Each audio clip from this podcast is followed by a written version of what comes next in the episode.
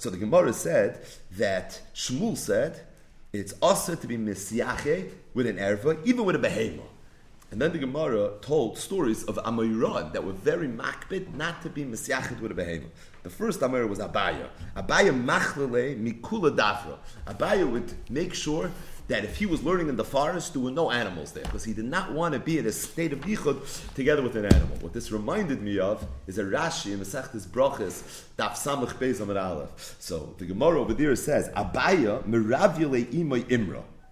So what does this even mean? So Rashi says that Abaya's mother, and we know Abaya never saw his mother, but the woman that raised Abaya, Mirabule Imra, Migadelis Loiseh, what she did was is she trained the sheep to give Abaya and wherever Abaya was, he was always together with this sheep. So Abaya had this sheep, and this sheep was always together with Abaya. Now, why did Abaya need a sheep to always be there? So the Gemara says the reason is because Abaya would sometimes have to go to the Beis Hakise. In the Beis Hakise, there was shadim, and it's very dangerous to be by yourself in the presence of Shadim.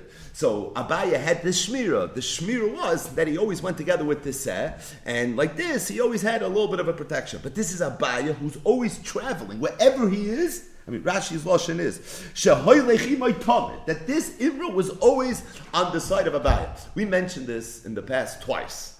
We mentioned it in Masechtas Bechayrus, and then we mentioned it in Masechtas Brachas.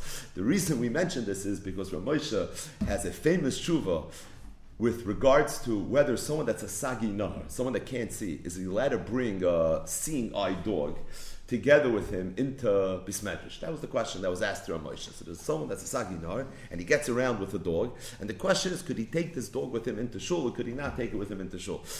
Al Kopanim, Ramosha wrote a tshuva based on a Yerushalmi, and then he says, I have a raya from a Rashi, classic Ramosha. A Rashi, Masechtes Brachas, Daf Samach Beis Amud Aleph, where Rashi says that Abaya had this sheep. And what was the purpose of the sheep? It should always be on the side. It was trained to always walk around with Abaya. It's like this when he goes to the Beis Hakisa. So Ramosha said, where did Abaya spend most of his day? Right? Was raised by Rabbah Bar Nachmani. Hashem B'chay Yeruchim Yosem. The Chassam Sofer says that even though Abaye was an Araman, so what kind of Rachmanis did, uh, did Rabbi have on him? He didn't even teach him an umnis. Coming up right now. It says the Torah says because the real Rachmanis is Hashem B'chay. When a person is davok to b'cha, the chaf beis oisius of the Torah, b'cha b'tayrascha, that's the real Yerucham Yasam. But I'll upon him. So who raised him? Rabbi raised him. Where was Abaya? Abaya was sitting in Beis Medrash. So if he has a set on his side the entire time, obviously he brought the set in Beis Medrash. So if Abaya could bring his set, he said this Saginar could bring this dog with him into the Beis is also fascinating true for a Moshe.